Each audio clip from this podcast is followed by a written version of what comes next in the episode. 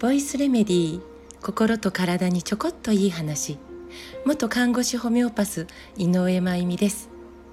突然ですが、えー、歌って音楽ってものすごく記憶と紐付けられているんだなーって昨夜、えー、強く思ったわけです。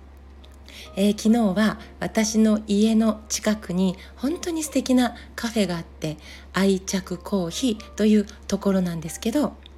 もう、えー、歩いても行ける、えー、距離にあるカフェ喫茶店かななんですけど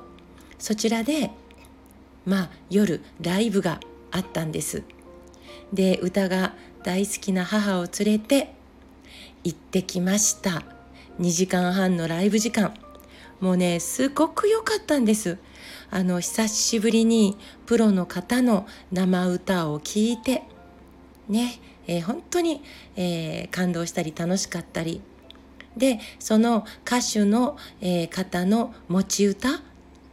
もちろんなんですけどまさか、え私の青春のビリー・ジョエルとかジョージ・マイケルとかの歌を歌ってくださるなんて、えー、思ってなかったのでもうびっくりしかも途中10分くらいの休憩タイムがあったんですがその時の、えー、お店の BGM のセレクションがとうとうのロザーナだったんですよ。あの多分これ、えー、知っておられるかどうかわからないですけどビリー・ジョエルだのジョージ・マイケルだのトートだのはい。もうねめっちゃしびれましたね久しぶりに。一気に、えー、私自身の高校生から看護学生時代ねにもう記憶が勝手に引き戻されて歌ってすごいなって思いました。看護学生の時はもうバイトに明け暮れて、えー、いたんですけど、まあ、明け暮れながらも真っ赤な軽自動車に乗ってたんですがもう大好きな憧れの医学部の先輩を友達と追っかけてましたね。まあ、今で言うところのストーカーでしょうかね。もうねすれ違いざまにこうパッてもう目が合うだけでねもう心臓が破裂しそうでもう真っ赤っかになってましたね、えー、私の行った短大は医学部と一緒にあったんです。だからとにかく、まあ、よく会うことができたんです。まあ会うというのはすれ違うという意味なんですけどね、えー、図書館に行くのも私大好きでしたけどそれは勉強のためではなくてその先輩を探して、えー、近くにさりげなく座って勉強のふりをすることが好きでした。本当にね明るくて優しくてユーモアがあって運動もできてリーダーシップも取れてしかも今で言うところのイケメンさんなわけですよ。背もスラッと高くて。ね？でも、えー、6年ある先輩、まあ、医学部は6年ですからで3年で、えー、私の卒業の方が先に来ますから、まあ、先に、まあ、山口県からいなくなるわけで私がね。なので一時的かつ一方的な行為でしたけれどもでもねその後何年も経ってまさかの私の父の最後の主治医になっていました。ご縁って不思議ですね。で当時はいろんな事情で